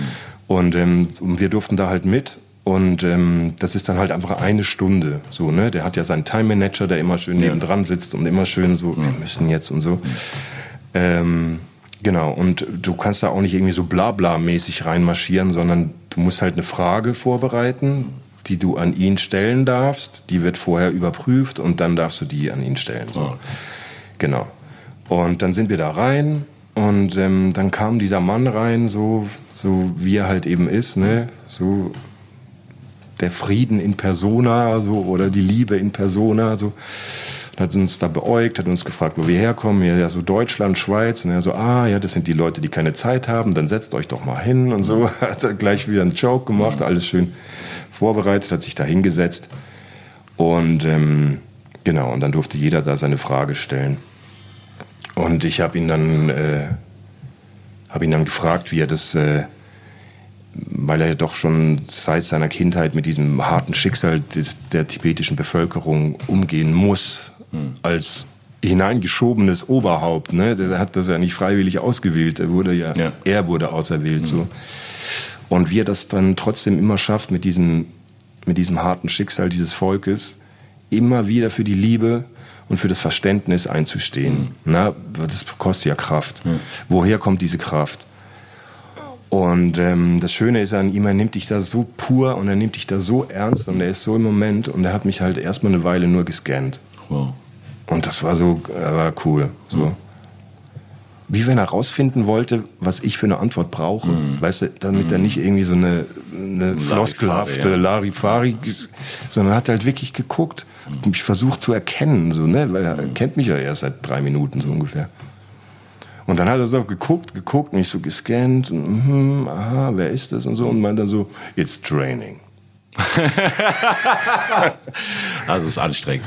Genau, es ja, ist anstrengend. Ist anstrengend. Und dann hat er nur beschrieben, er steht halt jeden Morgen auf um vier hm. und ähm, noch vor dem Frühstücken wird erstmal meditiert, hm. dann wird gefrühstückt, hm. dann wird geschrieben. Hat ja schon unendlich viele Bücher geschrieben so. Hm. Und, ähm, und da, also sozusagen so Geist reinigen, äh, Geist erweitern, so diese Sachen. Und da geht's ja immer wieder, sind halt die Hauptstichworte Liebe und Verständnis mhm. und so weiter. Und das muss man halt, wenn man das jeden Tag trainiert, so wie ich jeden Tag Graffiti trainiere, ja. irgendwann hast du da, ja. hast es drauf. So ist doch klar. Aber hast du, weil du ja auch dann schon deine Schauspiel ähm, Ausbildung hinter dir hattest da zu dem Zeitpunkt, oder? Ja, ich war noch drin. Oder war es noch drin? Also zum, Jahr ja, dann, oder ja. dann vielleicht noch passender die Frage, weil wenn man so die ganze Zeit sich mit Schauspielern auseinandersetzt und dem Verkörpern von irgendwas, was man nicht ist, mhm. und dann trifft man auf einmal den Dalai Lama, war für dich ganz klar, okay, der ist so, da hast du ihn auch gescannt und warst so, hm. Ja, ja. So, es, ja, ja weil ich genau. meine, weißt du, so, man ist ja auch irgendwie, auch also ich, ich bin auch immer man happy so. Nicht, ne? Genau, also mhm. ich bin, ich versuche immer nicht so zynisch zu sein, aber irgendwo ist auch so eine Grundzynik drin bei yeah. Sachen, weißt du, und ich glaube schon auch an, an viele Dinge, die nicht belegbar sind, aber yeah. trotzdem kann ich auch nicht die Zynik ganz ausstellen. Weißt? Ja, also ich, müsste ich weiß genau, es, es ging mir auch so, auch im Vorfeld dachte ich so, ja, ja, jetzt wollen wir mal gucken. So, ne? Also, ne, so und dann aber das Gefühl war wirklich so, der, der ist so, ne? Der und ist der, wirklich der, der so. sieht dich auch. Also hast, hast das Gefühl gehabt, der sieht dich, wenn, als er dich angeguckt hat und äh, erkennt irgendwas. Und, ja, ja. ja. Und äh, war wirklich, ich bin wirklich ein bisschen äh, gereinigt rausgegangen. Mhm. Weil es einfach so schön war mit ihm und er einfach auch so kluge Sachen gesagt. Und er kann, was er ja, was ich so beeindruckend, eigentlich, eigentlich fast am beeindruckendsten fand, dass er so ganz tiefe, kluge Sachen in einem Satz sagen kann. Mhm. Die dich einfach immer treffen. Der mhm. trifft dich die ganze Zeit mit ganz einfachen Sachen. Mhm. Das fand ich eigentlich das, das Krasseste. Und da merkst du schon, dass der Typ einfach auf der Höhe ist. So. Und ähm, ich bin kein Fan, ne? Also ich bin, ich bin kein, äh, also ich bin eh kein religiöser Mensch, so oder wenn dann, dann habe ich da irgendwie eine eigene ja. Kreation von. Ähm, naja, aber schon hast gespürt, dass es auf jeden Fall so ein spiritual Being ist, ne? Der irgendwie ja, seine ich tra ich trage den jetzt ne? so mit mir rum. Ja, aber genauso wie ich Sigi in mir rumtrage, ja. wie ich meinen Schauspiellehrer in mir rumtrage, das sind so das sind so, es gibt einfach Leute, die sind, sind so wie so Bausteine irgendwie. Mhm. So, ja. ja, Mann. Ich finde, da hast du auf jeden Fall irgendwie, glaube ich, dir äh, hat das Leben dir auch schöne ähm, Mentoren und, und Vorbilder und Wegbegleiter geschenkt, so, weil das ist auch echt eine Sache, die ich wirklich an dir mag und inspirierend finde und was ich auch irgendwie gerne äh, mit den Leuten teilen will, dass du eben auch so jemand bist, der ähm, zum Beispiel jetzt gerade in letzter Zeit, äh, die sind natürlich auch durch äh, Covid-Krise alle möglichen Schauspieljobs weggebrochen und wir haben uns dann auch immer wieder, wenn wir uns gesehen haben, ausgetauscht über, weißt du, was ist gerade der Stand? So, ich habe keine Gigs, du hast keine mhm. Gigs und, und wir sind irgendwie beide so, ey, aber wird schon, so, weißt mhm. du, weil wir sind am Machen irgendwie und mhm. unsere Kreativität hört nicht auf, weil irgendwie mal, weißt du, ein, zwei, ein, zwei, genau, ein, zwei Checks, äh, weißt du, nicht aufs Konto kommen oder so. Ja, genau. Und ähm, meinst du, das ist auch so dem geschuldet, so dass du irgendwie einfach so ein, ja, irgendwie Hang oder also dass das irgendwas in dir auch so spirituell ist und fühlt, weißt du, dass man, weil ich meine, ich glaube, wenn man eben nur alles von seinen ähm, theoretischen und, und mhm. Gehirnkapazität abhängig macht und alles nur durchdenkt, so dann kann man eben auch überall immer sich in eine Richtung denken, wo der Horizont sehr dunkel wird. Ne? Und wenn man mhm. aber in, in, seiner Gefühlswelt auch sehr viel ist und einfach mhm. weiß, und das ist meine eigene Energie, egal was die Welt jetzt sagt, meine eigene Energie sagt mir gerade, mein Leben wird jetzt nur noch besser die nächsten Jahre. Und, mhm. und das habe ich irgendwie bei dir auch das Gefühl, dass du so einen ganz, ganz guten inneren Kompass hast irgendwie. Gestern haben wir auch beim Schaffen genau darüber gesprochen, so mit und dann auch, trägt man Licht in sich oder ja. trägt man nicht Licht in sich? Also Licht bedeutet für mich irgendwie so ein Grundvertrauen, ja. dass sich die Dinge fügen und dass man eben nicht alles kontrollieren muss. Ja. Und dass wir eben doch einfach ein Teil dieser Natur sind. Und ey, das große ganze Konzept ist eh gegeben. Ne? Sommer, so Sommer, dann kommt das, dann kommt das dann wir schlafen nachts oder auch manchmal nicht. Aber nein, naja, ich meine, also diese, ich, ich habe so ein, ich, ich hab ein Vertrauen in dieses Grundkonstrukt, in dem wir uns bewegen, dass das richtig so ist. Mhm. Und man könnte jetzt sagen, ja, okay, das ist Schicksalsergebenheit oder mhm. so, ne? Aber ich glaube, ich weiß gar nicht, ob ich so wahnsinnig schicksalsergeben bin, aber ich habe einfach ein, gute, ein gutes äh, Vertrauen mhm. in die Dinge und dass, dass es schlussendlich immer gut wird. Mhm. Ja. Und dass es ähm, dass, dass das alles eine gute Sache ist. Ja. Sweet so. Life. Sweet, Sweet Life. Sweet Life, ja. Voll, Mann. Richtig ja. schön, ey. Cool, dass wir reden konnten. Ja. Wie gesagt, Leute, also einer meiner Lieblings-Graffiti-Künstler weltweit. Ich äh, werde immer mir noch mehr Bilder von ihm kaufen und äh, aber auch mit ihm so malen, dass ab und zu meine Leinwand umsonst für mich abfällt und äh, Tauschgeschäfte machen und so. Ey, es, es ist eine Freude, äh, dich zu kennen und äh, wir haben uns ja auch tatsächlich, muss man ja auch mal zugeben, so ich bin einfach in deine DMs geslidet bei Instagram, meinte so, yo, Digga, ich feiere deine Bilder hart, kann ich dir mal eins abkaufen? Und dann äh, bin ich auf Tour irgendwie, wir waren glaube ich in Mannheim oder so und dann bin ich irgendwie kurz kurz mit äh, Frankfurt, genau. Ja, genau, haben Frankfurt ja. oder Mannheim oder so gespielt. Da sind wir ja. mal kurz irgendwie abstechermäßig bei dir im Atelier vorbeigekommen. Ich habe mir da äh, übrigens genau, ich habe mir ein fettes Bild da ja gekauft, äh, eine meiner Lieblingsleinwände, die ich überhaupt besitze, ein Riesending, das irgendwie auch ähm, verputzt ist. Du verputzt auch Leinwände, ne? Also das ist auch eben so ein Stilmittel, was ja, ich vorher noch nicht so gesehen habe. Also ja. ich habe wirklich so eine Leinwand von dir, wo teilweise so, ja. weißt du, so die, die Diskrepanzen sind so groß, teilweise kommt was so weit raus und das ist irgendwie so ein richtig lebendiges Ding. Und äh, vor deinem Atelier, als ich es abgeholt habe, da stand, steht so eine Box. Ne, so wie so eine Holztelefon. Ah, die, Tausch, die Tauschbox. Ja, ja, genau. Und da habe ich sogar ja noch, das kann ich auch noch mal kurz zeigen. Diese wunderschöne ah, ja gefunden. Die stand da auf einmal rum, diese Eisenbahn. Genau. Ein richtig schönes mechanisches Ding, da bewegt sich alles Mögliche noch und ich glaube hier, ja genau so, geht voll ab. Und ich habe ein Feuerzeug da gelassen als Tauschobjekt, weil du, ich meinte so, kann ich das einfach nehmen? Und du sagst, du musst irgendwas da lassen. Und ich so, ich habe nur ein Feuerzeug und das Feuerzeug da. Also vielen Dank an wer auch immer das hier vors Breidenbach äh, Studio in, in Heidelberg gestellt hat. Ja, genau. Ja. Hey, war mir ein Vergnügen. Denn ähm, ich hoffe, dass, dass dein Graffiti-Buch bald kommt. Ich hoffe, dass du auch bald wieder schauspielern kannst. Ich habe auch gehört, irgendwie in mhm. Hamburg äh, bahnen sich Sachen an. So. Das mhm, heißt, das ja. wäre auch schön, wenn du mal im Norden ja. Sachen machst. Und ja. ja, ansonsten, wenn du noch was zu promoten hast, jemand shoutouten willst oder so, dann kannst du das Oh, ich mache natürlich Shoutouts nach, äh, nach Hause, ist klar.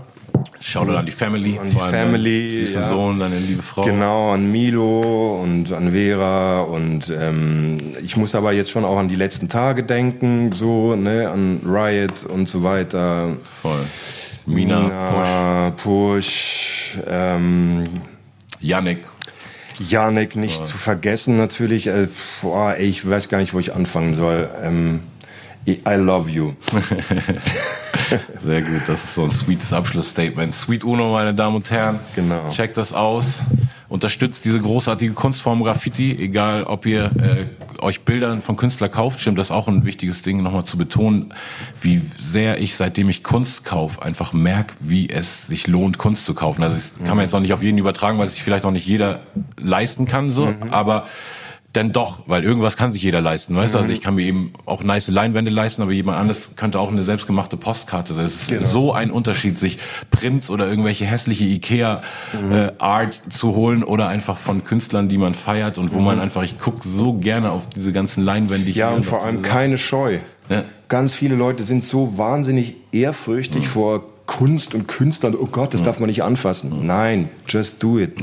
Go for it. Es ist nicht so wahnsinnig heilig. Ja, das stimmt. Ja. Hey, bis bald, mein Bester. Bis Sweet bald. Uno Graph Sport. Peace out.